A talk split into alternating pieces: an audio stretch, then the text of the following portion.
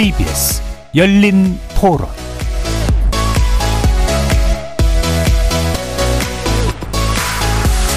안녕하십니까. KBS 열린 토론 정준희입니다.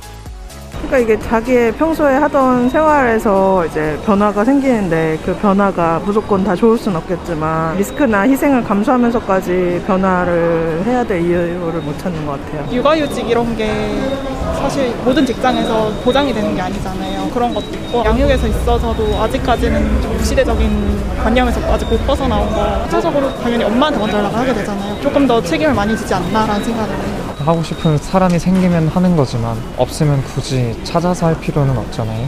모든 나라가 선진화 되어 가면서 인구가 줄잖아요. 저희도 그런 과정에 있는 건가라는 생각도 하고 물론 경제적인 지원도 필요하고 결혼까지 가기 도달하기가 너무 일단 힘들고 결혼 자체가 돈이 많이 들고 출산을 하게 되면 한쪽은 못 하게 되잖아요. 그래서 이제 포기하는 게 많아지는 것 같아요. 남성분들 육아휴직이라던가 여성분들도 이제 육아휴직을 조금 더 당당히 사용할 수 있는 그런 분위기가 형성될 수 있는 정책 같은 게 생기면 괜찮을 것 같아요.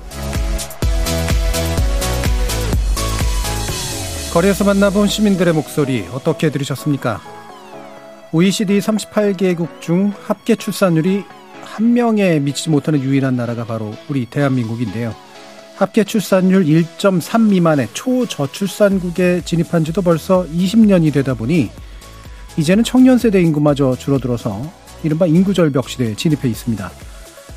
하지만 대한민국 청년들에게 결혼과 출산은 그다지 매력적인 선택지로 작용하지 못하고 있습니다. 우리 사회는 왜 결혼과 멀어지고 있는 걸까요? 오늘 KBS 열린 토론은 이 오래된 질문에 대한 답을 찾아보려고 합니다.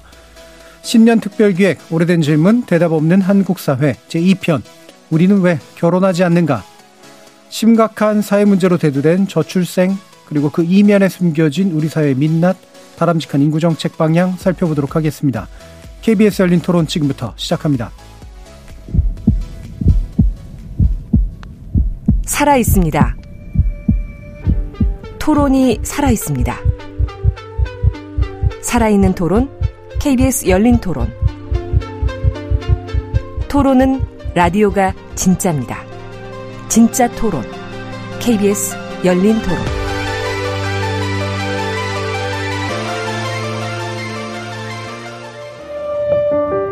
상사 일어났잖아요. 그러면은 일단은 사람 목숨이 더 중요한 건데 그거에 대해서 조금이나마 진정성 있게 예상하지 못하게 일기예보와도 너무 전혀 틀리게 금세금세 남녀 갈등이 아니라 어떤 뭐 기회 차별 때문에 된 거다라는 말이 제가 생각할 땐 더 맞는 것 같아요.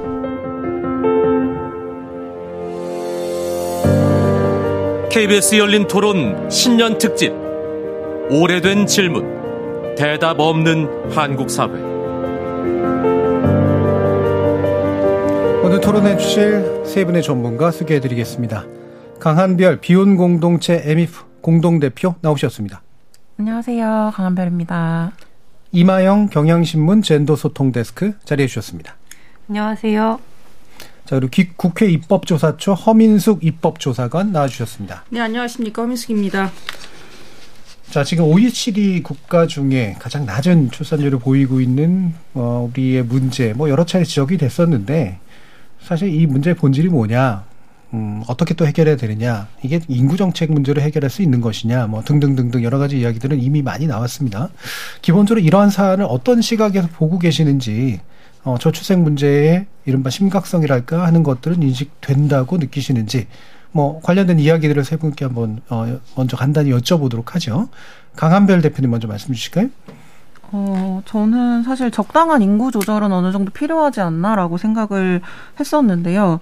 어, 너무 급격하게 갑자기 네. 줄어드는 이런 현상들을 좀 마주하다 보니까 실질적으로 제가 지방 도시에 가보거나 했을 때 정말 어, 도시가 그냥 죽어버리는 경우들을 많이 보면서 아, 이게 심각하긴 하구나라는 음. 걸좀 실감을 하긴 하는 것 같습니다. 예, 실제로 소멸되고 있는 공동체들이 많이 보이기도 하니까요. 음. 자, 허민숙 조사관님은 어떠신가요? 자료를 보면 통계청은 2029년부터 인구 감소 시작될 거라고 예측을 했더라고요. 네. 근데 이게 8년이나 앞당겨져서 2021년도에 대한민국 총 인구수가 정부 수립 이후 72년 만에 이제 처음으로 감소되었다라는 음. 이런 자료들이 있습니다.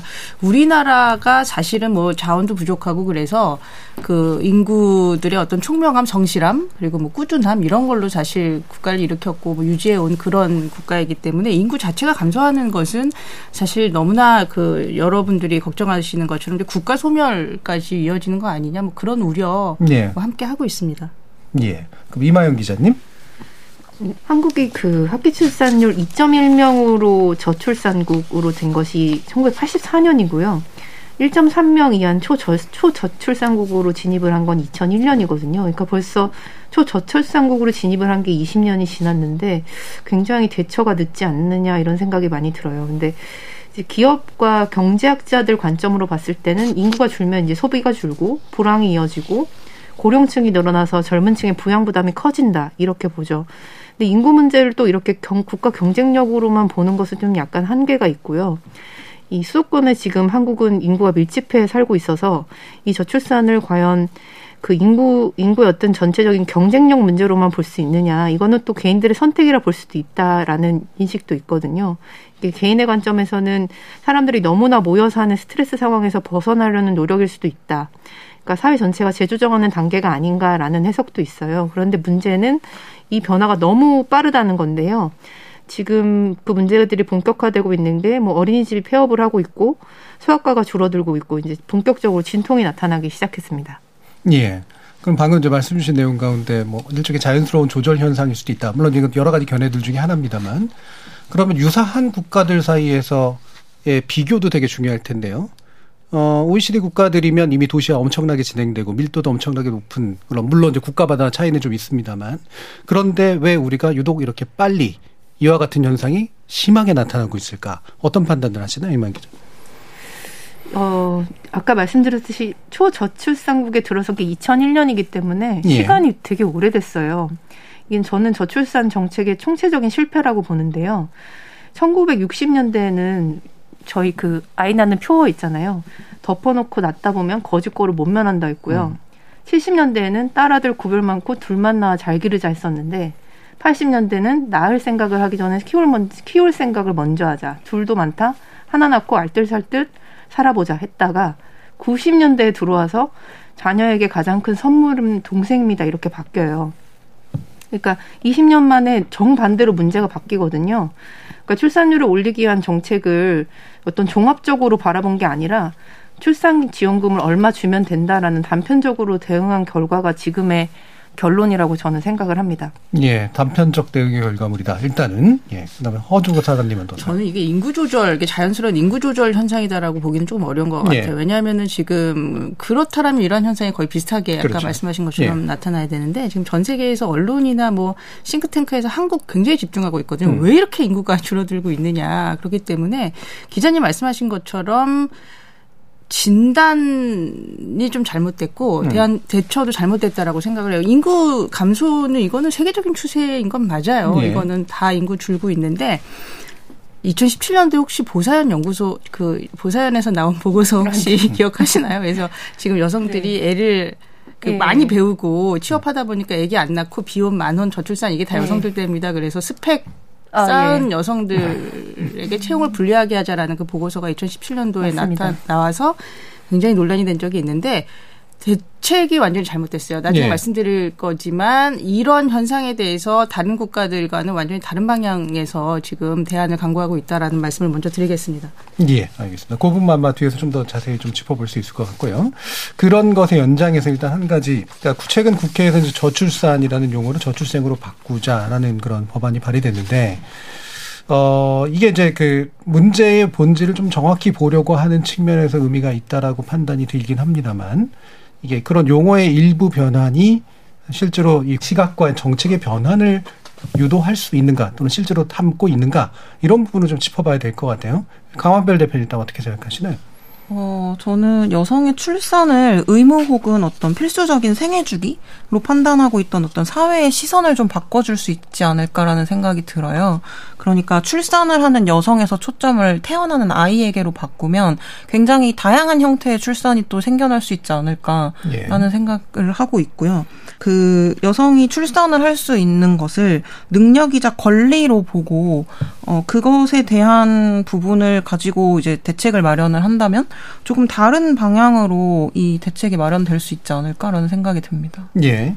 근데 이게 이제 저는 개인적으로 궁금한 건 출산, 이 주어의 문제잖아요. 출산은 여성이 이제 출산하는 의무를 짓는 것 같으니까 이제 분명히 문제가 있는 용어처럼 느껴지는데 출생이 이제 아이가 되면 아이가 스스로 의지를 갖고 출생하는 게 아니라서 이게 주어의 문제로 또 따지면 이게 좀 올바른 구조적 변화인가 사실 이런 생각도 좀 들고요. 그러니까 주어를 사회로 돌리자 뭐 정도의 의미로는 이해가 가긴 합니다. 어떠세요, 조 저도 뭐 사회자님 의견에 공감하는데 일단 뭐 출산 지도 사건이 또 있지 않았습니까? 음. 2016년도에 그 가임기 20살에서 음. 44살 여성들이 지금 전국에 어느 정도 분포되어 있느냐라는 지도를 음. 당시 행정자치부에서 이제 배포를 해서 논란이 됐던 적이 있는데 그래서 계속 이제 이렇게 여성들을 비난 여성들이 이기적이어서 결혼 안 하고 여성들이 자기 뭐 몸매 관리하느라고 얘기 안 낳는다. 뭐 이런 얘기들이 많다 보니까 그럼 저출산이라고 하지 말고 아이들에게 집중해 보자라는 이런 이제 시도인데 근데 저는 이것이 물론 긍정적인 효과 있어요. 그 여성들 비난하지는 비난하지 않는 것에서 근데 저희가 그치는 것이 아니라 왜 그러면 낫지 않는 거지?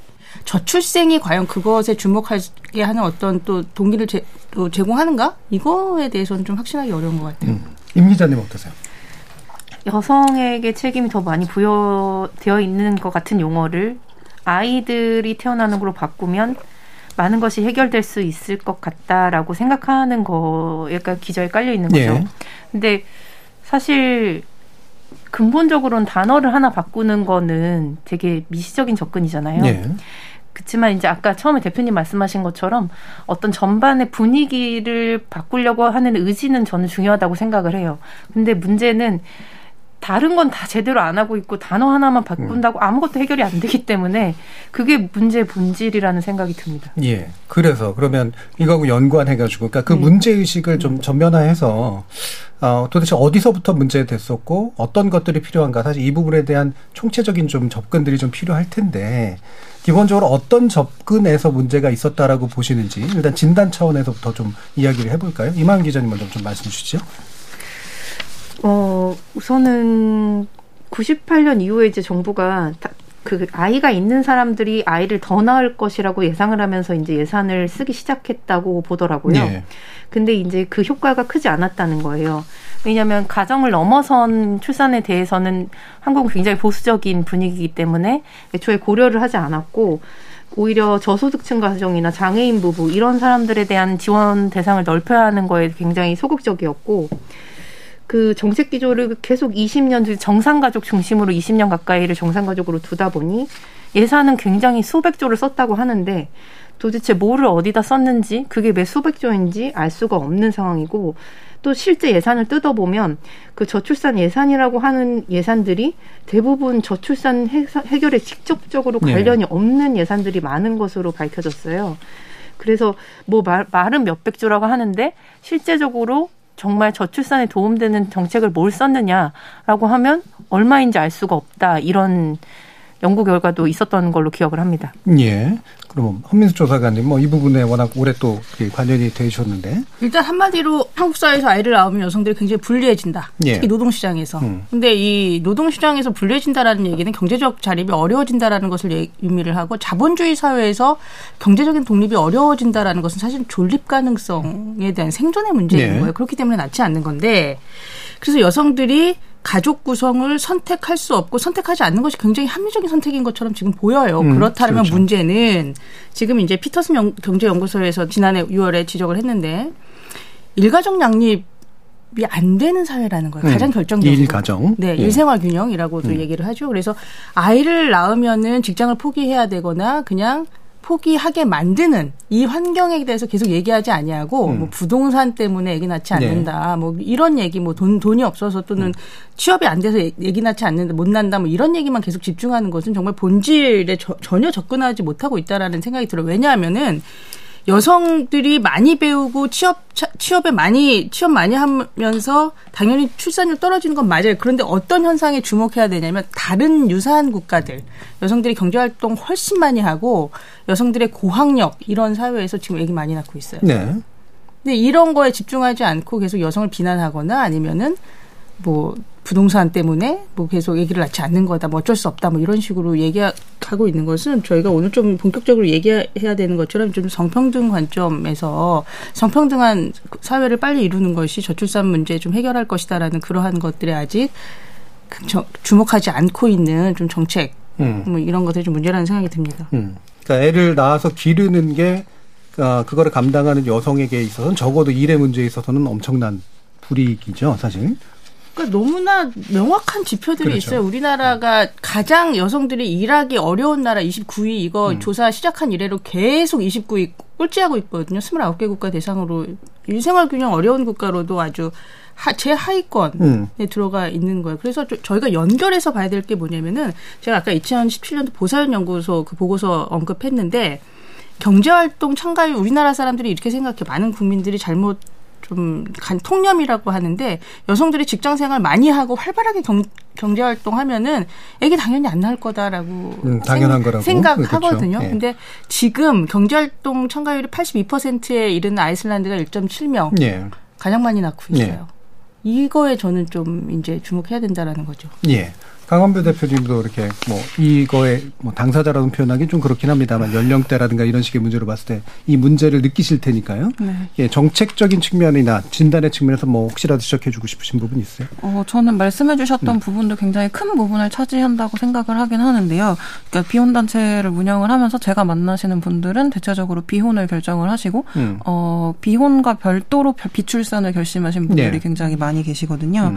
근데 이 두 가지 문제를 합쳐서 보기 때문에 때문에 사실은 더 이 정확하게 진단을 내리지 못하는 게 아닐까라는 생각을 좀 많이 하게 됐어요. 예. 그러니까 결혼을 안 하는 문제는 경제적인 이유가 더 맞는 것 같아요. 음. 그리고 일부분 요즘 결혼을 해야지 집을 더 쉽게 얻을 수 있고 예. 뭐 이런 부동산 정책들이나 이런 것들 때문에 어 재테크를 하려면 결혼은 해야 된다. 약간 음. 이런 분위기로도 가고 있으나 출산을 하지 않는 이유에 대해서 이제 비출산을 생각하시는 분들이 하시는 말씀은 사실상 뭔가 아이를 낳아서 내가 직장에서 뭔가 불이익을 받을까 봐 이런 부분도 분명히 없지 않지만 음, 음 아이를 온전히 키워 내야 하는 그 어떤 여성의 돌봄 노동에서 좀 더 확장해서 네. 이 아이를 올바르게 키울 수 있는 사회인가에 대한 음. 문제점들을 굉장히 고민을 많이 하시는 분들이 많은 것 같아요. 그러니까 내 아이가 잘 클 수 있느냐 네. 이 부분. 음. 근데 이 부분은 내가 경제적인 문제 때문에 이 아이에게 많은 지원을 해줄 수 있는가에 대한 문제가 아니라 어, 우리 사회에서 굉장히 그 폭력적인 미디어가 많이 노출되고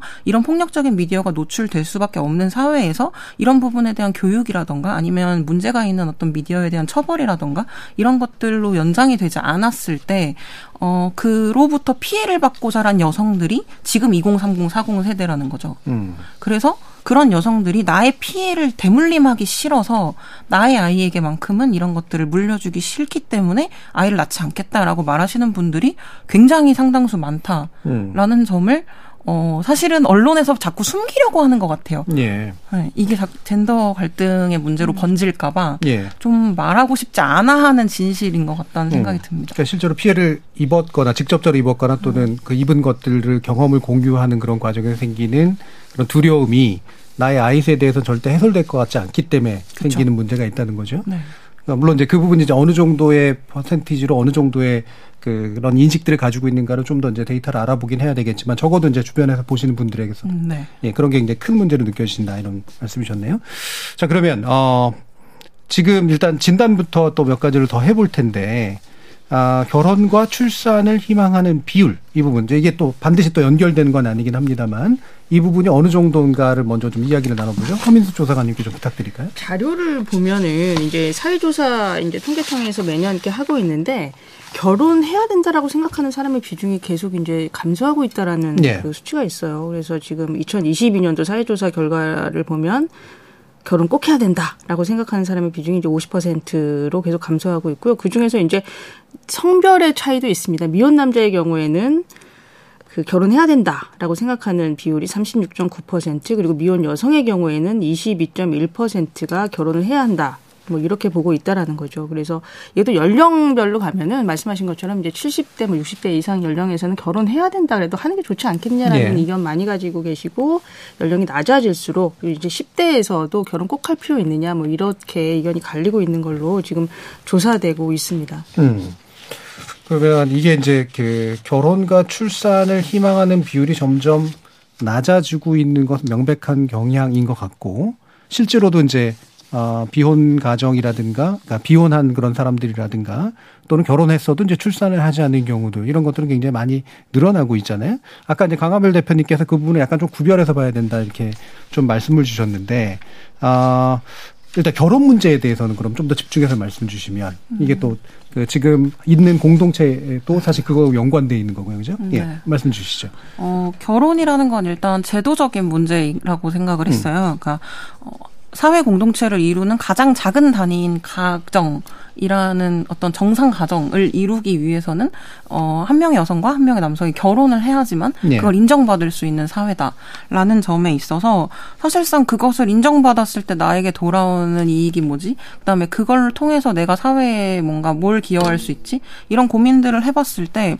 어, 딱히 결혼을 하- 해서 어떤 가정을 이루지 않아도, 그러니까 혈연 가족을 이루거나 뭔가 계약 과정을 이루지 않아도, 어, 충분히 나는 한 사람의 사람으로서 살아갈 수 있는데, 왜 결혼을 해야 하지? 라는 근본적인 질문들을 굉장히 많이 하시는 것 같고요. 어, 네, 그렇게 결혼에 관해서는 그런 관점을 좀 가지고 있습니다. 예.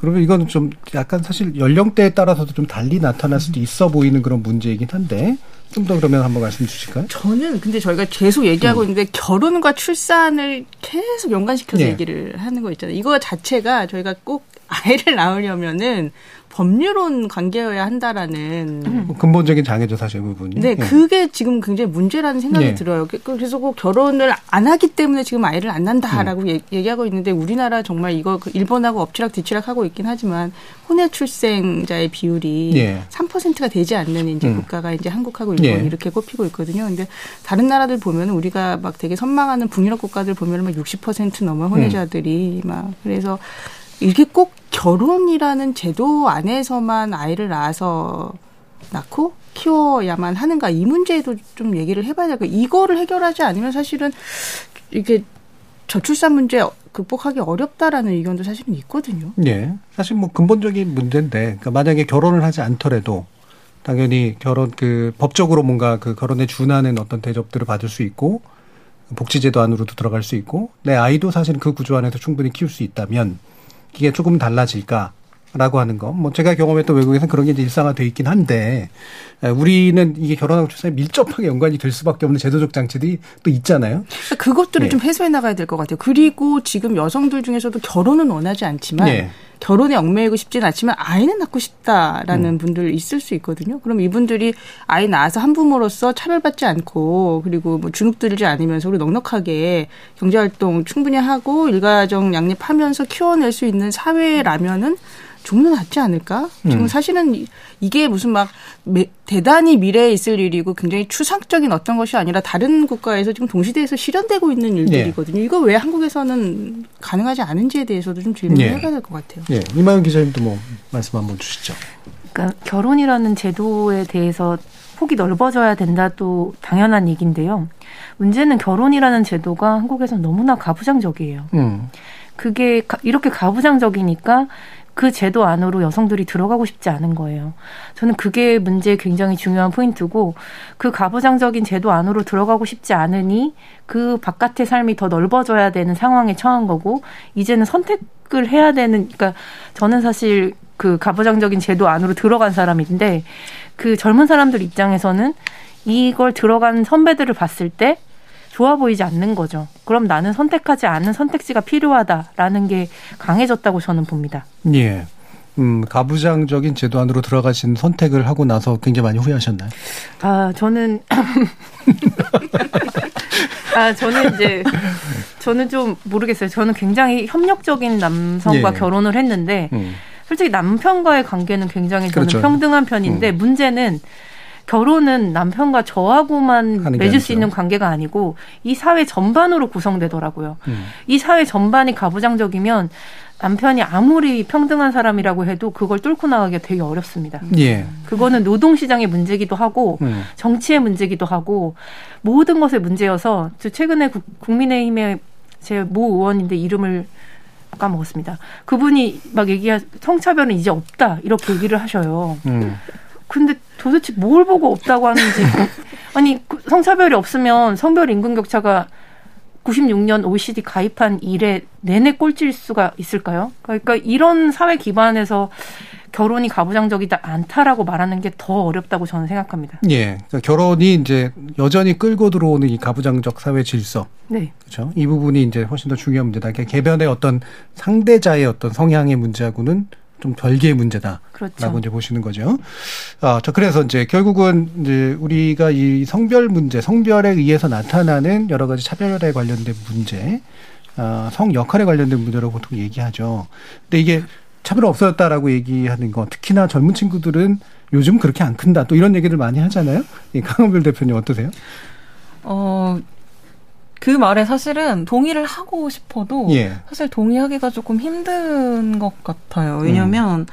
일단 어, 10, 20, 30 남성들이 어떤 설문조사 결과에서 역성, 역성차별이다라고 말하는 비율이 도합해서 한 80에서 90% 가까이가 예. 되는 거예요. 근데 이 80%에서 90% 가까이의 그 나오는 역성차별에 대한 얘기는 가장 중점이 여자가 성적이 더 높다. 음. 뭐 선생님이 여자들을 더 좋아한다. 뭐 요런 정도의 이야기들이고요. 사실상 그들이 취업을 하는 취업 시장이라던가 아니면 더 나이가 들어서 어떤 경제력 경제력을 확보해야 하는 시장으로 들어갔을 때에 나타나는 불평등은 전혀 고려되고 있지 않은 편이 좀 더 강해요. 근데 이런 부분들을 미디어 그에 친숙한 세대가 온라인상에서 이런 것들을 표출해내는 방식에 저는 좀 문제가 있다고 생각을 합니다. 이게 굉장히 많은 아까 제가 미디어 얘기를 계속 드리는 이유가 뭐냐면 온라인 제가 2018년도부터 불법 촬영물에 관련된 좀 그 사회적인 문제에 대해서 많은 활동을 했었는데요. 그걸 하면서 저도 깨달은 게 어, 한국 사회의 이 미디어 성폭력 그러니까 그런 어떤 디지털 성폭력에 대한 문제가 굉장히 만연해 있고 근데 이런 부분들에 있어서 그 1020, 30들 그다음에 더 나아가서는 4050까지도 어, 남성들의 이런 노출도가 너무 높아요. 음. 그런데 이 부분에 대해서 걸려도 제대로 처벌을 받지 않고요. 사실상 남성들끼리도 뭐, 아, 뭐, 그니까 남성들끼리 그걸 지적할 수 없는 문화가 너무 만연해 있어요. 음. 그러니까 여자들이 문제라고 하면 그렇지 않은 남자들도 있어라고 하고 넘어가는 경우가 많은 반면 남자들끼리 그런 문제 제기를 하면 저 찐따 같은 놈이라는 어떤 이제 그들 사이에서의 어떤 또그 사람 관계 네. 문제들이 생기고 이런 부분에 대해서 그 남성분들도 어떤 이런 주장을 하고 싶어도 제대로 할 수가 없다는 거죠. 예. 그러면서 당연히 이제 그런 부분들이 어린 아이들에게까지 굉장히 빠르게 파급력 있게 퍼져나가고 있고요. 뭐 일부분의 문제라고 생각하실 수 있겠는데 남자 초등학생들이 여자 학생들을 괴롭히고 어 그게 별로 문제가 되지 않고 넘어가고 그런 문제들이 계속 반복적으로 되는 걸 여성인 친구들은 내가 당하지 않아도 옆에서 계속 보는 경험에 노출이 많이 되게 되어 있어요. 예. 근데 이제 이런 부분들이 계속 반복이 되다 보니까 어 실질적으로 내가 내 아이를 낳았을 때 과연 내가 나중에 나 같은 아이를 낳게 되면 이라는 생각들을 하게 되는 거죠. 음. 어, 실제로 뭔가 이런 사회적인 문제가 됐을 때 저희 어머니만 해도 저한테 제 남동생이 있거든요. 근데 어 얘가 그런 걸 하지 않았을지 좀 걱정이 된다라고 음. 말씀을 하실 정도로 좀 전 사회적으로 불안한 요소들이 너무 많은 지점이 아닌가. 그리고 이 부분에 대해서 제대로 하지 않 이 부분에 대해서 제대로 하면 안 된다라고 가르쳤어야 하는 부분들이 어 제대로 보완이 되지 않았기 때문에 만들어진 어떤 이 반복의 문제들이 사실상 어떤 사회적인 문제를 점점 더 키우는 결과 그 과정이 되지 않았나라고 예. 생각을 합니다. 그러니까 디지털 성착취물이라든가 이런 것들에 대한 노출이 많이 되고 있는데 음. 자기네들 또래 그룹 안에서는 특히나 같은 성별 그룹 안에서는 그거를 별다른 문제로 못 느끼게 만드는 문화적인 구조가 있고 실질적으로 처벌도 상당히 미약하기 때문에 반대 또 여성 피해 여성이나 피해 여성을 보는 그런 입장에서는 이게 교정이 될까 이런 무기력감이 많이 빠진다. 네. 이런 말씀이세요. 그럼 실제로 이런 저기 인식 차이가 구체적으로 어떻게 들어가는지 모르겠는데 예를 들면 젊은 남성들은 나는 그렇게 차별을 하지도 않고 차별적으로 길러지고 있지도 않은 것 같은데 왜 이래? 라고 생각하는 것과 여성들은 여전히 차별이 굉장히 많고 차별적으로 길러지고 있어. 라고 생각하는 격차가 커지면 커질수록 사실 굉장히 큰 문제가 될 거 아닙니까? 어떤 정도 상황으로 보시나요? 어, 사실 이제 20대는 저보다 좀 저 젊은 세대여서 저도 완벽하게 이해는 어렵다고 네. 생각이 들어요. 근데 20대 친구들이 얘기하는 걸 들으면 되게 절반만 얘기하고 있다는 생각이 음. 들거든요. 음. 왜냐하면 그 여성이 대학 진학률을 남성을 앞지른 게 2006년이에요. 그럼 지금 벌써 대략 15년이 지났어요. 15년이 지났으면 이제 여성과 남성의 어떤 인적 자본의 차이가 전혀 없는 상태거든요. 네. 그런데 노동시장의 성 불평등성은 크게 완화되지를 못했어요. 그거를 이제 경험을 해본 제 입장에서는 이 젊은 세대들이 20대 남성들이 이 노동시장의 불평등성까지는 아직 경험을 하지 못했기 때문에 저런 생각을 하는 건지 네. 이제 저, 정말 뭐 좀 우스운 얘기지만 저도 아들만 있는데요. 음. 아들이 그 학교를 다니는 모습을 보면 조금 많이 답답해요. 음. 그러니까 왜 그 공부 잘하는 거에 대한 그 역차별을 느끼는지 이해는 가요. 그 남학생들이 여학생들보다 어떤 학력을 평가받기에 좀 젊은 어린 시절은 조금 용이하지 않은 구조이긴 합니다. 그거는 교육의 어떤 평가의 문제일 수도 있고 아니면 성별의 어떤 집단적인 차이일 수도 있는데요. 근데 그런 것이 전부가 아닌데 세상은 그거보다 큰데 그 이후의 불평등성에 대해서는 잘 모르고 또 한국의 특유의 그 한국은 아직까지 그 전쟁이 종료가 된 국가가 아니다 보니 또 음. 병역의 문제가 병역 있지 않습니까? 문제. 예. 그러니까 남성들은 억울한 마음이 있는 것도 음. 전 일, 일, 일 부는 이해가 돼요. 근데 이 모든 것들을 다 들여다 보려면 굉장히 얘기를 해야 되는데 얘기를 못하게 하는 사람들은 저는 기득권이라고 생각해요. 음. 그러니까 지금 소위 말하는 5060들 그리고 뭐 더 나아가면 정말 40대들까지 포함돼서 이들이 갈등하고 있는 걸 그냥 바라만 보고 있어요.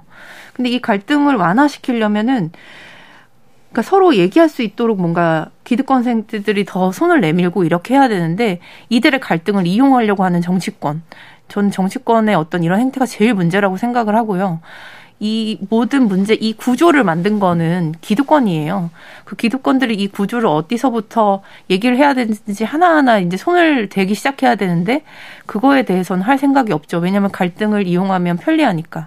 저는 그게 더 문제라고 생각합니다. 네. 그 갈등을 이용하는 낮은 질 낮은 정치 그러나 성공하는 정치가 문제인 건 맞는데 그러니까 이게 구조 문제를 하다 보면 저는 그런 생각하거든요. 이게 이게 사회과학적 훈련이 좀 되거나 뭔가 이걸 좀 이렇게 들여다 보는 어떤 경험들을 많이 갖거나 하지 않으면 제 아무리 정치인도 그렇고 일반들도 보통 구조 문제를 알기는 대단히 어렵잖아요. 자신의 경험 영역을 벗어나는 일이니까.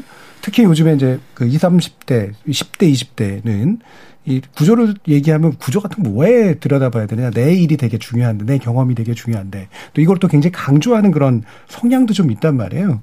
이런 부분들을 좀 이렇게, 이렇게 뭔가 이렇게 구조를 제대로 들여다보면 사실 이게 명확하게 해서 여전히 현존하는 차별의 문제라든가 문제가 꼬여가고 있는 것들을 보일 수 있는데 이게 계몽이 덜 됐다라고 보시는지 아니면 이게 경험과 뭔가 격차, 경험의 격차에서 차이 오는 또 그런 문제들도 좀 있다고 보시는지 한번 좀 더 얘기를 한번 나눠보죠. 저는 인터넷 여성 혐오 문화가 대단히 결정적인 역할을 하고 네. 있다라고 생각을 합니다. 그러니까 구체적으로 남성들이 실제적으로 또 이렇게 사실을 토로를 해요. 사실은 누나나 여동생 보면은 여성들이 한국 사회에서 차별받고 있는 거 음. 맞는 것 같고 안전에 대한 위협도가 상당한 것 같다. 나는 밤길 무섭지 않지만 뭐 좀 그래서 처음에 이해할 수 없었지만 왜 퇴근하고 돌아오는 길에 맨날 나한테 전화해가지고 좀 나와달라고 얘기하는지 뭐 이런 것들 보면은 여성들에게 안전한 사회도 그리고 평등한 사회도 아닌 것 같다라는 것을 개인적으로 체험하지만. 네. 이 인터넷에서 너무나 많은 그 얘기들 있잖아요. 여성 혐오와 관련된 거. 그래서 뭐 여성 할당제로 인해서 여성들은 그냥 거저 그냥 사회에 그냥 진입할 수 있다는데 사실은 양성평등 목표제라고 해서 뜯어보면은 이익을 얻고 있는 집단은 성별로 가르자 면은 남성들이라는 것들이 다 나오거든요. 근데 이런 것들은 다 가려지고 여성들은 그냥 소비를 위해서 그냥 존재하는 사람들이고 돈 많은 남성들을 좋아하는 여성들이기 때문에 비난받아 마땅하다라던가 뭐 이런 이러면서 한편에서는 이제 포르노 문화 가 있는 거죠. 그러니까 여성들은 그냥 뭐 동료라든가 희노애락을 겪고 있는 그 자신과 같이 좀 고된 인생을 지금 감내하면서 버티면서 살고 있는 어떤 한 인간으로 보는 것이 아니라 어떤 성적인 대상물이라거나 어떤 뭐 착취할 수 있는 어떤 물건? 뭐 이런 대상? 뭐 이렇게 보고 있기 때문에 여성에 대해서 그리고 또 여성들은 또 남성에 대해서 이제 서로 이제 혐오하는 문화인데 저는 이제 뭐 남성 혐오라는 용어에는 동의하지 않는 않습니다만 뭐 남성 혐오라는 것은 사실 여성 혐오에 대한 혐오인 거죠. 여성이 예. 혐오하는 그러한 태도를 혐오한다라는 건데 그런 말씀에 좀 동의를 합니다. 그 정치적으로 그 사회자님 말씀하신 것처럼 굉장히 질 낮지만 하지만 대단히 성공적인 음. 뭐 이러한 것들을 지난 대선 때 저희가 이미 경험을 했기 때문에 이런 것 이 구조를 좀 어떻게 바꿔낼 수 있는 뭐 그러한 큰 그림 이런 음. 것들은 누가 그려야 되는 것인지가 음. 사실 개인적으로 좀 궁금하기도 해요. 그러니까 이 부분에서 우리가 젠더 갈등 얘기 굉장히 많이 해왔는데 저는 좀 약간 조심스러운 게 이제 젠더 갈등 때문에 이제 뭐 결혼도 안 하고 애도 안 낳는다 또 이러면 문제가 너무 단순해지잖아요. 음. 이게 결과물일 수도 있는 거고 젠더 갈등은 그것의 모든 것들의 결과물일 수도 있는 건데 근데 그게 다시 투입돼서 실제로 문제를 더 심각하게 만드는 건 있을 수 있겠죠. 만약 이렇게 현재 우리 사회에서 분명히 명확하게 존재하는 젠더 갈등 그리고 젠더 갈등을 유발할 수밖에 없는 구조의 문제 이런 것들이 있는데 이게 이제 어떻게 좀 다뤄져야 어, 뭔가 이렇게 제대로 좀 상황도 파악하면서 사실은 그 문제를 놓고 같이 고민을 해야 되는 거잖아요. 상황도 같이 알게 되고 어때야 될까? 강현부 대표님 어떻게 생각하세요? 어, 저는 이 한국 사회에서 개인에게 질문을 하면 굉장히 도덕적인 분들이 많은 것 같아요. 네. 그런데 그룹화 시키거나 아니면 뭔가 계층 간 어떤 갈등 구조로 이걸 프레임화 시켜서 질문을 하면 굉장히 어, 집단 이기주의적인 성격으로 뭔가 많이 발현이 된다고 생각을 네. 하거든요. 그래서 뭔가 어, 거시적인 관점보다는 좀 미시적인 질문들을 많은 사회적 단계에서 던져야 한다고 음. 생각을 합니다.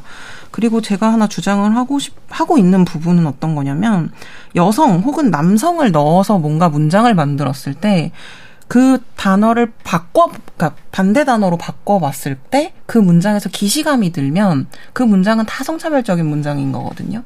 그런 식으로 한번 어린 시절에 혹은 나이가 들면서 혹은 그리고 어떤 음 뭐 대학교 입학할 때나 대학교를 졸업할 때나 아니면 뭐 초등학교를 들어갈 때나 이런 식으로 계속 단계적으로 그런 것들에 대한 부분을 어, 서로 서로 좀 인지할 수 있게 남성은 여성을 여성을 남성을 이렇게 좀 인지할 수 있게끔 계속해서 그런 미시적인 질문들을 던져야 한다고 생각을 해요. 음. 그래서 각자의 입장을 좀 서로 이해하거나 뭔가 들여다보거나 서로 생각할 수 있게끔 만들어주면 그런 부분에 대해서 서로 아까 말씀하신 것처럼 내 가족일 경우 내 뭐 이럴 경우는 어 굉장히 많은 이해들을 하고 있음에도 불구하고 이게 어떤 여성의 문제, 남성의 문제 이렇게 프레임화 시켜서 이야기를 하다 보면 사실상 여성은 여성이 받았던 여성으로서 받았던 차별이 있을 수밖에 없고 남성은 남성으로서 느꼈던 억울함이 있을 수밖에 없는데 이걸 어떻게 좁혀 나갈지 저도 좀 고민이 돼서 저는 좀 예전에는 이건 문제다라고 막 얘기를 했다면 요즘에는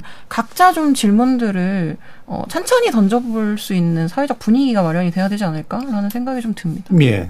그러니까 그런 미시적인 질문을 던진다는 게뭐 이제 구체적으로 얘기하면 각자의 다른 경험들에 대해서 털어놓고 그 경험이 어 뭔가 같은 종류의 경험으로 바뀔 수 있도록 만들어줄 수 있는 게 뭘까? 이런 걸 이제 하나하나 확인해 보는 거라고 이해가 되는데 이게 이제 뭐 예전에 화성에서 온 남자 금성에서 온 여자였나? 뭐그책 수준에서 사실은 전 진행됐었다고 보거든요. 음. 적어도 다른 성별의 관점에서 보려고 하는 거. 그로부터 이제 꽤 많은 시간이 지났는데. 근데 이제 그 예. 화성에서 온 남자, 예. 화성에서 온 여잔가요? 그 책은 저도 읽어보긴 했는데, 예. 그건 너무 애정에 관한 문제? 그러니까 어떤 그렇죠. 연애에 관한 예. 문제? 이런 부분에서 이제, 어, 접근을 하는 거고요. 예를 들면 뭐, 어, 머리 긴 여자는 예뻐. 라는 어떤 명제가 있다고 했을 때 머리 긴 남자가 예뻐 라고 문장을 바꿔봤을 때 뭔가 좀 이상하게 느껴진다면 그런 문장들을 안 쓰는 게 좋지 않을까라는 어떤 사회적 질문들 되게 작은 질문들부터 쌓아나가야 된다고 생각을 합니다. 네. 그러니까 뭐 저도 그 부분을 동의하는데 근데 문제는 뭐냐면 이게 분위기가 제가 전반적인 사회 분위기를 얘기하는 거예요. 그러니까 예전에 비해서 지금의 여성 여건들이 조금씩이라도 나아진 건 맞으나 음. 과거에는 그거를 기본적으로 그래도 정당화하는 그런 분위기가 있었거든요.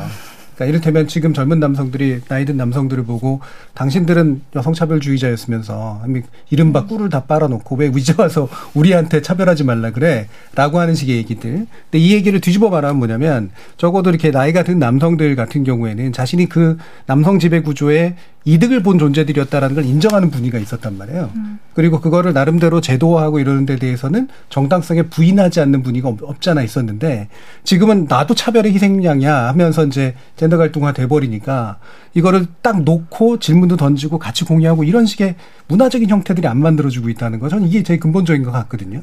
그래서 참, 저는 이게 예. 성평등이 남성과 여성 모두를 행복하게 해준다라는 그 대명제 그렇죠. 있잖아요. 그렇죠. 예. 저는 이거에 대한 사회적 합의가 있어야 된다고 생각을 해요. 근데 너무나 많은 한국 남성들이 성평등에 대해서 겁에 질려 있는 것 같아요. 음. 성평등한 사회가 되거나 성평등이 정말 실현되면은 남성들이 너무 다 비탄에 빠지고 남성들이 너무 불행해지고 남성들은 정말 이제 역차별의 희생자로서 이제 전락한다 이런 공포와 두려움이 있는 것 같은데 이게 아니다라는 그러한 것을 음. 이제 좀 사회적으로 합의해야 될 필요가 있는데 이게 왜냐하면은 2014년도에 노르웨이 오슬로 대학교의 홀터 교수님이라는 분이 이걸 정말 궁금해하셨어요. 정말 성평등 되면 그럼 남성들 너무나 불행해지니까 그래서 데이터 수집하셨거든요. 그래서 그한 결과 성평등한 국가의 이제 행복도 같은 걸 조사하셨어요. 그래서 저희가 지금 예상하기에는 성평등한 국가에서 여성들의 만족도나 뭐 예. 행복도가 대단히 높을 것처럼 음. 생각이 되잖아요. 근데 그 연구 결과는 달랐어요. 남성들이 훨씬 행복하다라고 예. 얘기하고 있었고 또, 또 성차별적인 사회에서 불행감을 느끼는 사람도 여성만이 아니라 남성들이 굉장히 우울하다라고 답변하고 네. 있었거든요. 이건 예. 왜냐하면은 성차별적인 사회에서 남성들에게 너무나 많은 부담을 줘도 너 훌륭한 남자여야 되고 너 많이 그렇죠. 가진 예. 자여야 되고 용감해야 되고 너는 뭐 진짜 남자여야 음. 된다라고 하는데 이런 진짜 남성성에 대한 어떤 그 잘못된 이미지를 갖고 있는 남성들이 사실은 다른 사람을 공격하는 비율도 높고 또 자기 자신을 공격하는 비율도 자살률도 높다라는 네, 네. 그런 연구 결과가 있거든요. 그래서 성평등이 여성과 뭐 소녀들을 위한 그러한 어떤 음. 사회적인 대전제가 아니라 모두를 위한 특히 남성들을 위한 매우 대단히 중요한 가치이자 음. 사회적 목표다라는 어떤 사회적 합의 또는 이거 이것과 관련된 정책들을 많이 소개하고 남성들에게 좀 알려줄 필요가 있다라는 예. 좀 생각이 듭니다. 그러니까 모든 사회정치적 갈등이라는 건 하는 건 새로 만들어진 명제가 모든 사람들을 다 같이 그래도 더 낫게 만들어주는 거야. 라고 하는 그 어떤 명분 속에서 진행돼야 되는데 이 부분이 지금 굉장히 약해진 요 토, 사회적 토대 어떻게 할 것인가. 아, 일단 이야기는 좀 나눠봤고요. 이어지는 2부에서 어, 결혼 문제 그리고 출산에 관련 문제들 몇 가지 더 중요한 현안 쟁점들을 가지고 한번 이야기해 보도록 하겠습니다. 여러분은 KBS 열린 토론과 함께하고 계십니다. 토론이 세상을 바꿀 수는 없습니다. 하지만 토론 없이 바꿀 수 있는 세상은 어디에도 없습니다.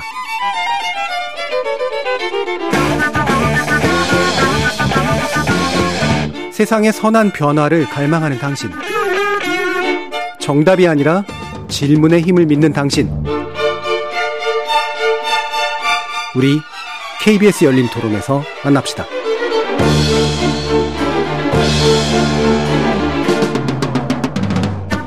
KBS 열린 토론 신년 특별기획 오래된 질문 대답 없는 한국 사회 제2편 우리는 왜 결혼하지 않는가 이마영 경향신문 젠도소통 데스크 허민수 국회 입법조사처 입법조사관 강한별 비용공동체 에미프 공동대표 이렇게 세 분과 함께 하고 있습니다.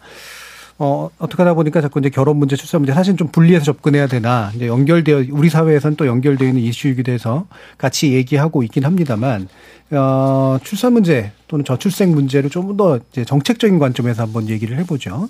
아까 이제 이마영 기자님께서 그동안 엄청난 돈을 썼지만 실제로 정말 쓸데없이 써버렸다. 이제 이 얘기를 해주셨잖아요. 어, 대표적으로 어떤 것들을 좀 짚어주고 싶으세요? 어, 저는 이제 현금 지원이 필요한 건 맞는데 예. 너무 현금 지원 중심으로 간 것이 문제라고 생각을 음. 하는데요. 최근에 그 태어나면 연봉 천만 원라는 일간지 기사 헤드라인이 있었어요. 그러니까 윤석열 정부가 1월부터 만 0세와 1세 아동을 키우는 가구에 월 70만 원 그리고 월 35만 원을 부모급여로 지급하는 것을 이제 기사로 쓴 건데요. 태어나서 연봉 천만 원 이렇게 하면 굉장히 뭐가 있는 것 같잖아요. 예. 그렇지만 사실 너무 이게 눈속임인 거죠. 그러니까 이 돈이 적은 돈은 아니에요. 저는 굉장히 큰 돈이라고 생각을 하는데 왜 돈을 이렇게밖에 쓰지 않느냐가 제가 아이를 기르면서 계속했던 생각인데요. 그 저는 사실 그 헤드라인을 보고 너무 웃었던 게 어떤 젊은 사람이 부모 급여가 있으면 아이를 낳겠다고 생각을 할지 의문이 들어서였는데 제가 아이를 낳고서도 수당 이름이 정말 많이 바뀌었어요. 양육 수당, 아동 수당, 출산 장려금, 축산 축하금, 수많은 저출생 현금 지원 대책이 있었는데 근데 실제로 아이를 키울 수 있는 환경에 대해 그만큼 투자를 했는가? 저는 그거는 아니라고 생각해요. 왜냐하면 그거는 노동시장을 변화해야 되는 네. 문제거든요. 이거는 정부가 손쉽게 예산을 쓴다고 해결할 수 있는 문제가 아니에요.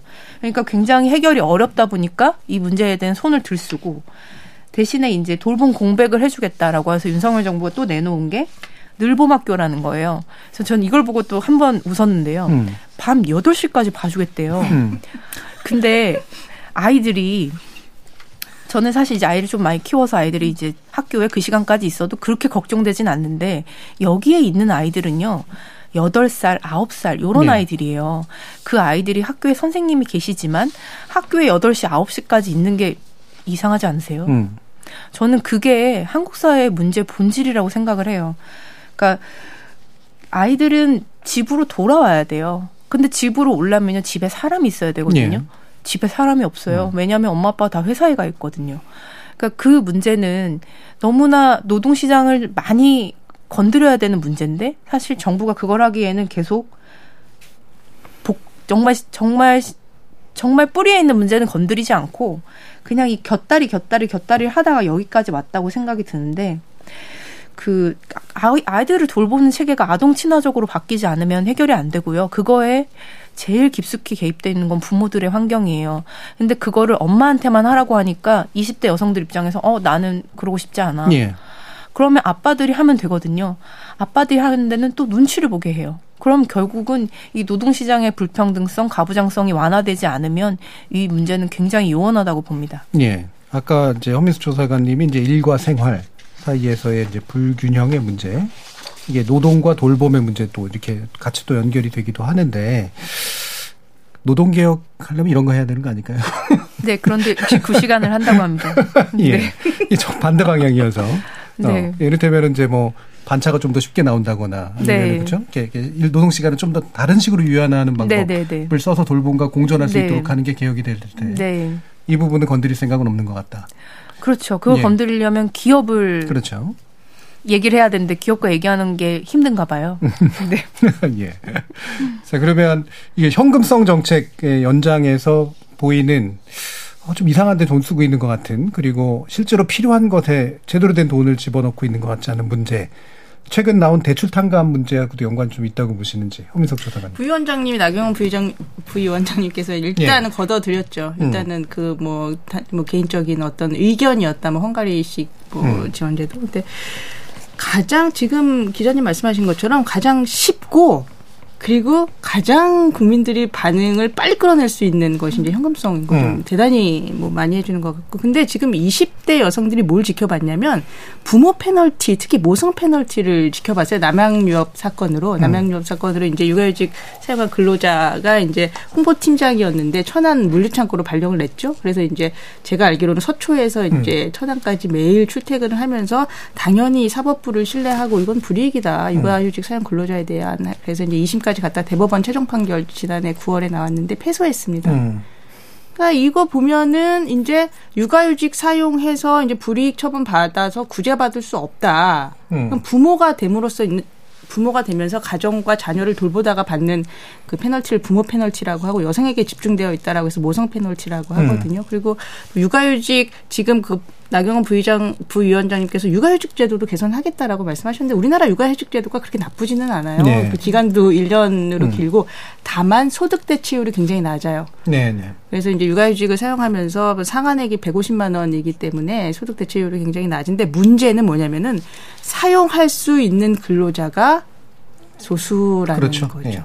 굉장히 좋은 정규직이 아니면 안 되죠. 그렇죠. 네. 그러니까 공공기관에 있거나 공무원이거나 교사라거나 이런 또는 대기업에 뭐 300인 이상의 대기업에 근무하거나 근데 이런 것들 제도를 우리나라 제도가 제 생각에는 외국에서 많은 분들이 우리나라 제도를 들여다보면 한국이 굉장히 좋은 제도를 가지고 있다라고 평가하실 것 같아요. 근데 그 제도가 있는 것하고 마련되어 있는 것하고 실제로 사용할 수 있는 것하고는 그렇죠. 다른 문제거든요. 근데 이 후자의 문제 사용할 수 없고 많은 근로자들이 또 근로자들에게 대단히 매력적인 또 제도는 아니다. 그래서 아까 전에 그 현금성 급여 주지 말고 육아휴직 마음껏 사용하도록 하고 당연히 근로자에 걸리기 때문에 사용하도록 하고 그리고 소득 대체율 높여준다라면은 그렇다라면 조금 안심하고 또 아이를 낳고 기르고 또 둘째를 뭐 계획하고 이런 부부들이 있을 거라는 생각 듭니다. 예. 이게 쓰기도 어렵고 쓸 수 있는 직업 직장도 많지 않고 쓴다고 해도 눈치 봐야 되고 또 또는 불이익을 감당하지만 그렇죠. 예. 법적으로 구제받지 못하고 그것도 받지 못하고 실제로 자신의 커리어 패스라고 부르는 데서 대단히 사실 이걸 쓰는 것 자체가 별로 도움이 되지 않는 경우들이 그렇죠. 되게 많고 네. 좀- 어떤 부분 또 강영민 대표님 지적해 주셨습니까?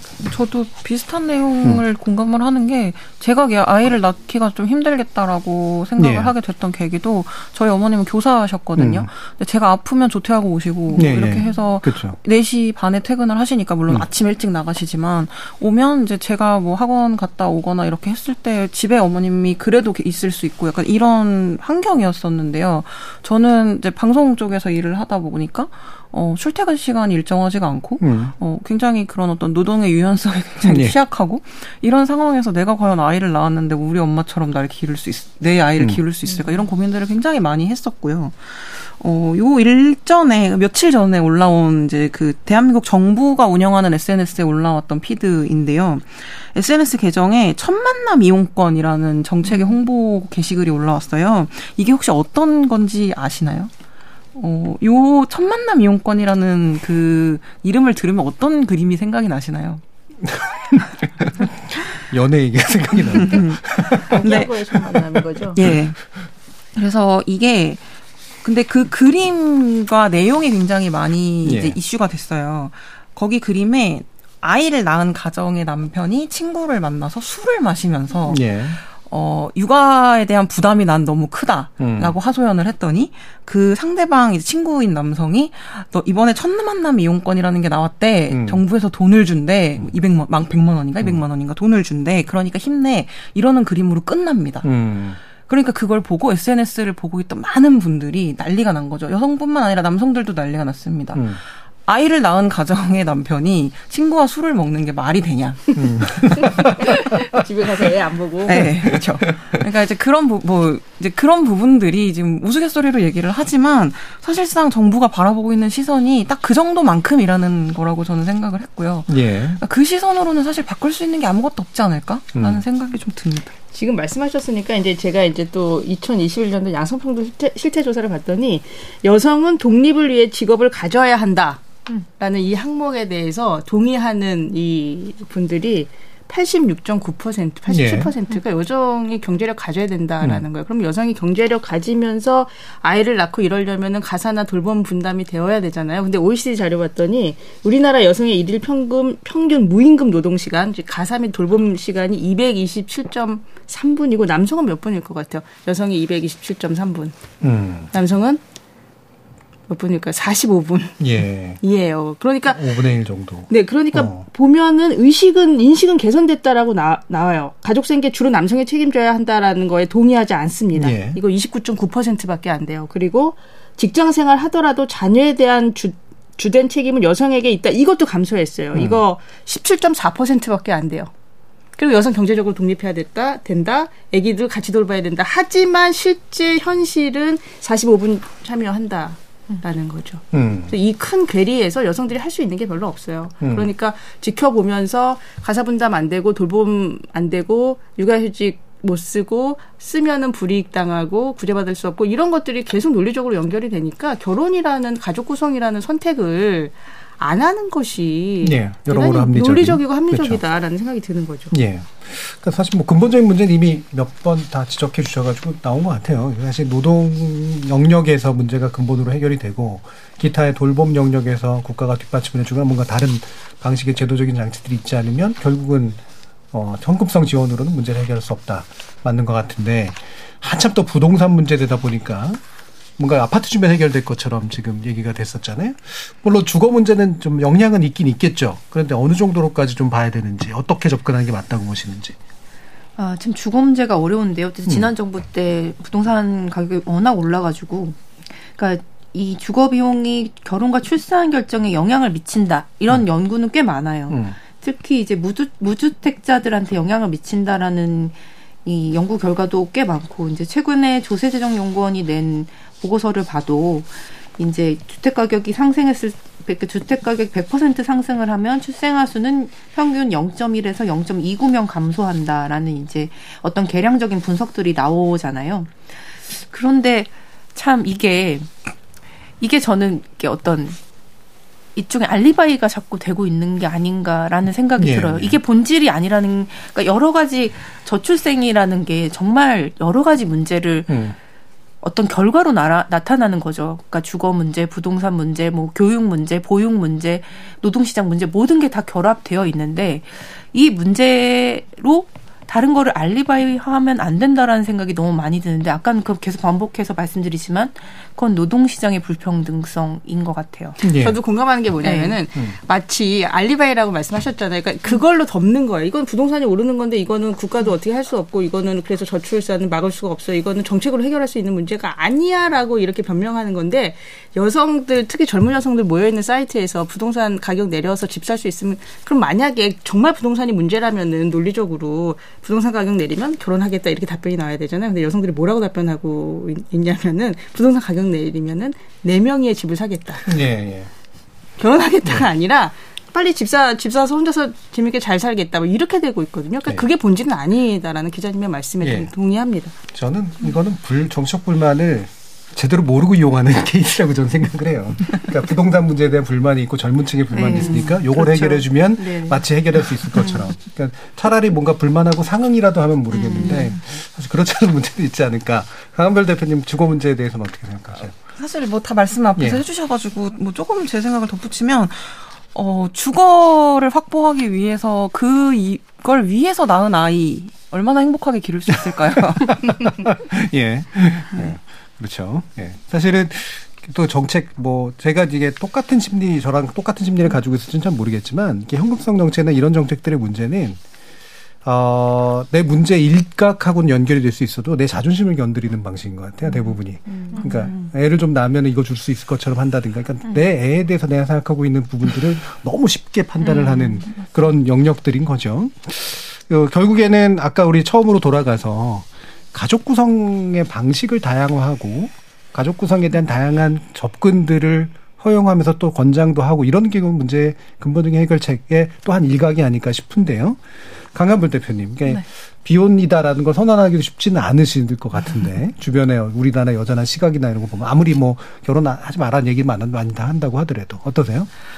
어 저희 근데 저는 비교적 음. 약간 저희 집은 이제 그 외할머니도 그렇고 엄마도 그렇고 이모도 그렇고 이렇게 사회생활을 계속 다 하셨어요. 지금까지도 사회생활 네. 계속 하고 계시는 분들이셔서 제가 비혼을 하겠다고 했을 때 어, 나쁘지 않다라는 음. 반응이셨어요. 음. 의외로. 그런데 이제 친할머니라든가 네. 이제 아, 아버지라든가 이렇게 좀 음. 받아들이기 힘들어 하시는 어른들도 비교적 계셨고. 예.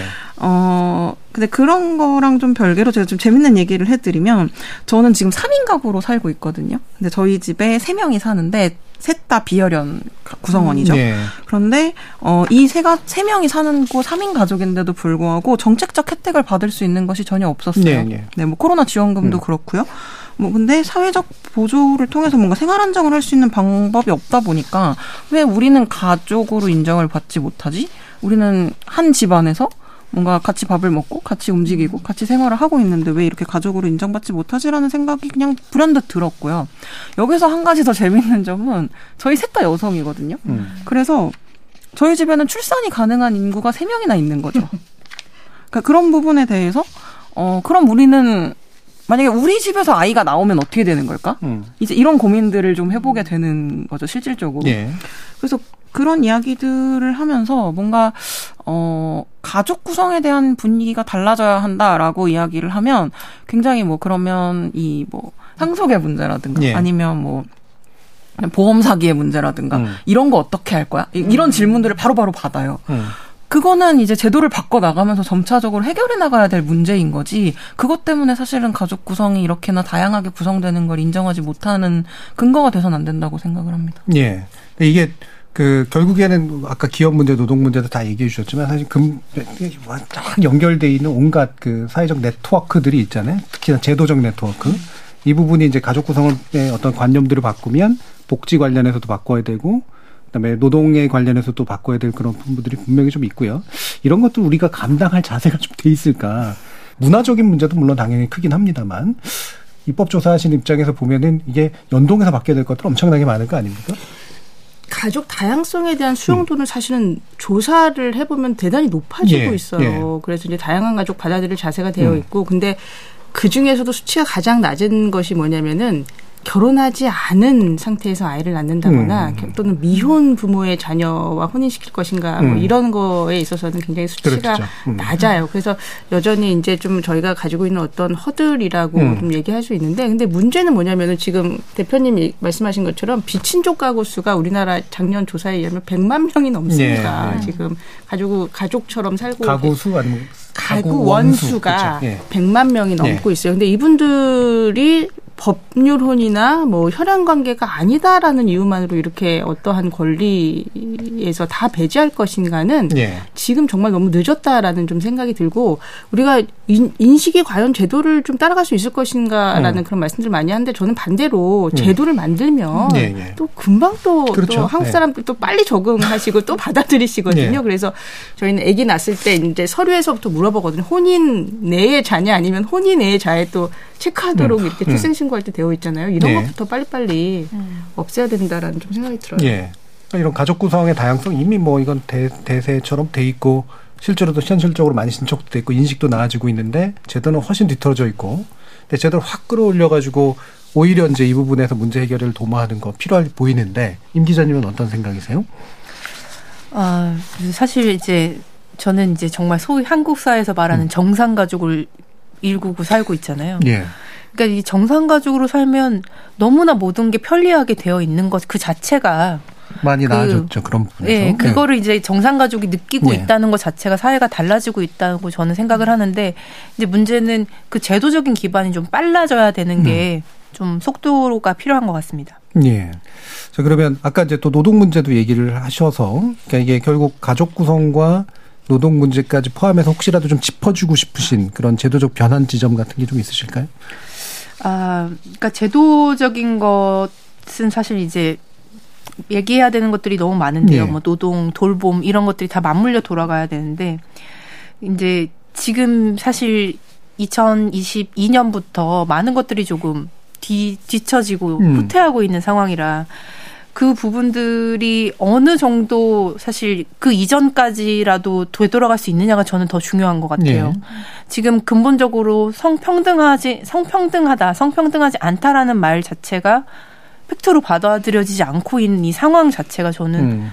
너무나 이상하다고 생각하고요.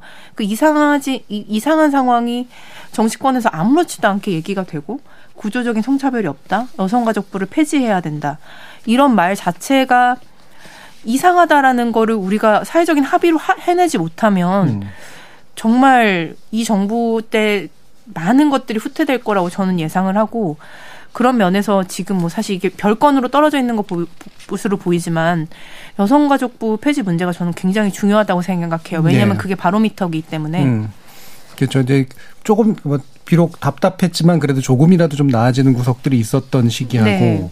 지금은 그게 정상이 아닌 상태가 돼버린 네네. 그런 거는 이게 자 그러니까 이걸 더 해봅시다를 얘기하기가 되게 민망해지는 그렇죠. 예 무기력해지고 음. 여성가족부가 대통령에게 업무 보고를 했어요. 예. 근데 그 이제 이 부처 장관님께서 이 부처를 없애기 위해 오신 음. 장관님이시다 보니까 이번에도 주요 정책 목표에서 성평등은 다 빠져 있어요. 네. 그냥 왜냐하면 성평등 여성이란 단어를 너무 너무 싫어하시기 음. 때문에. 음. 이, 지금 여가부가 이번에 내놓은 정책은 뭔가 범죄 피해와 술산 양육에 관한 내용이 거의 전부인데요. 그러니까 성차별, 젠더 불평등 자체를 얘기하기 싫은, 얘기하기 힘든 이 구조적인 상황을 저는 얼마를 더 봐야 되는지가 굉장히 우리한테 중요한 순간이라고 생각해요. 음. 0.7몇 명? 뭐 초주 초저출 초저출산율, 초 초저출생이라고 말을 하지만 예. 그것을 두는 어떤 어떤 기반. 우리 기반이 우리는 성평등하고 아무 문제가 없는데 근데 세계 꼴찌의 출산율을 갖고 있어요. 이거는 불일치하는 말이거든요. 제가 데이터가 있어요. 네. 뭐냐면 일단 우리나라가 행복한 국가는 아니에요. 음. 행복 국가 이거 맨날 세계 행복 지수 발표되고 있는데 작년에 우리나라 59위였거든요. 그리고 삶에 대한 만족도 조사를 OECD에서 Better Life Index에서 하고 있는데 37개 국가 중에서 34위 최하위권이에요. 제가 네. 근데 이거 왜 말씀드리냐면은 성평등 국가 순위 10위권 내에 아까 행복한 국가 다섯 개 국가가 들어와 있어요. 네. 그 다섯 개 국가가 어디냐면 핀란드, 아이슬란드, 노르웨이, 뉴질랜드, 스웨덴인데 음.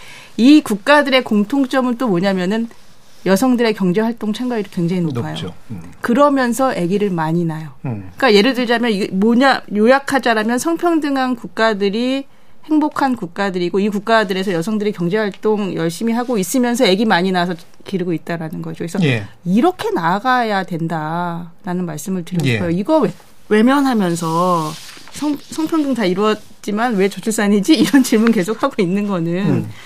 비논리적이다. 예. 방금 말씀 주신 그 데이터가 그러니까 사회적 진보의 어떤 특정한 것이 이가 빠져서는 안 되고 다 이가 비슷하게 맞춰져야 우리가 흔히 말하는 출생에 관련된 문제도 동시에 그렇죠. 같이 네. 해결되는 부분이다라는 것으로 이해가 됩니다. 자, 그래서 이제 마무리 발언하실 시간인데요. 아, 저희가 뭐 결혼과 또 출산 이런 것에 관련된 이야기로 시작했습니다만 또 가족의 문제까지도 좀 다뤄봤고 노동 문제까지도 봤는데요. 이게 결국 우리가 부딪히고 있는 가장 근본적인 문제가 잘 맞닿아 있다는 생각이 드는데 어, 비록 좀 무기력감이 드는 상태이기도 하지만 그래도 조금이라도 좀 낮게 만들기 위해서 어떤 인식의 전환 내지 뭐 정책의 전환 이런 것들이 필요할지 마지막으로 한번 정리하면서 이야기를 해보도록 하죠. 먼저 임 기자님부터 얘기 들어볼까요? 아, 저는 이제 마지막에 말씀을 드리려고 저희가 이제 저희 신문이 경향신문이 2019년에 다시 쓰는 인구론이라는 기획 기사를 쓴 적이 있어요. 거기에서 마지막 결론이 뭐였냐면요. 한국은 아이부터 노인까지 행복한 사람을 찾기 힘들다. 사람 값은 싸고 한명한 명의 가치는 기업, 국가 등 집단의 가치보다 한없이 가볍다. 인구가 늘면 사회가 달라질까? 아니다. 오히려 사회가 달라져야 인구가 변화하리라는 것이 자연스러운 추론이다. 전 이 얘기를 꼭 드리고 싶었습니다. 예. 음. 자, 그럼 허민석 조사관님. 저는 그 성평등이 아이들에게 보다 나은 삶을 선사한다라는 음. 이런 연구 결과를 가지고 왔습니다. 그 성평등 국가에서 살고 있는 10대 청소년들의 삶의 만족도를 조사를 했어요. 그랬더니 부모가 동등하게 육아에 참여하고 서로 존중하고 함께 의사결정하는 가족 문화 속에서 자라고 또 평등하고 서로 존중하는 학교 그리고 성평등한 사회를 경험한 청소년들은 성불평등한 국가에 살고 있는 또래 집단보다 훨씬 더 높은 삶의 만족도를 음. 느끼고 있다라는 결과거든요. 그렇기 때문에 이들 청소년들은 또 신뢰와 관용의 문화에 익숙해짐으로써 사회 구성원 간의 통합 또 아주 그 밝게 전망할 수 있는 그런 가능성, 잠재력을 가지고 있다라는 음. 결과이기도 합니다. 그래서 두려움 없이 음. 성평등한 사회가 되면은 너무나 많은 갈등과 긴장과 폭력이 발생할 것이다라는 그러한 음. 우리 아직 도달해 보지도 않은 그것을 아직 두려움 속에서 공포 속에서 바라볼 것이 아니라 이것을 빨리 사회적 합의로 이끌고 음. 그리고 정책 목표를 두고 구체적인 실천 과제를 수립하는 것이 필요하다라는 생각이 듭니다. 네. 강한별 대표님 말씀. 요즘 되게 자본주의 사회가 되게 극대화되면서 자기 내면을 바라보고 뭐 내면에 있는 문제들을 인정하고 인지하고 인정하면 굉장히 편해지고 뭔가 더 좋은 삶, 행복한 삶을 살 수 있다라는 이야기들을 하는 어떤 미디어가 굉장히 많아지고 있는데요. 이걸 좀 사회적인 문제로 확대시켜 보면 어떨까? 우리 사회가 안고 있는 어떤 문제점을 인지했으면 그 인지를 정확하게 하고 그걸 인정한 다음에서야 그 다음으로 좀 도약을 할 수 있지 않을까라는 생각을 해봅니다. 네. 자, 오늘 KBS 열린 토론 특집 기획으로 어, 준비해 봤는데요. 오늘 함께 해주신 세 분, 허민숙 국회 입법조사처 입법조사관, 강한별 비용공동체 MF 공동대표, 이마영 경향신문 젠더소통데스크 세 분 모두 수고하셨습니다. 감사합니다.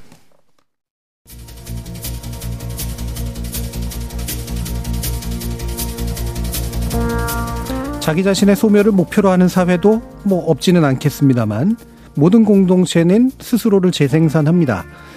그로써 구성원의 생로병사를 견디면서 그 순환이 연결되고 원활하게 지속되도록 돕죠. 만약 우리 공동체가 이런 순환의 위기를 맞고 있다면 분명히 한 생로병사에서 다른 생로병사로 연결되는 고리 안에 심하게 빠진 이가 있다는 의미일 겁니다. 지금까지 KBS 열린 토론 정준이었습니다.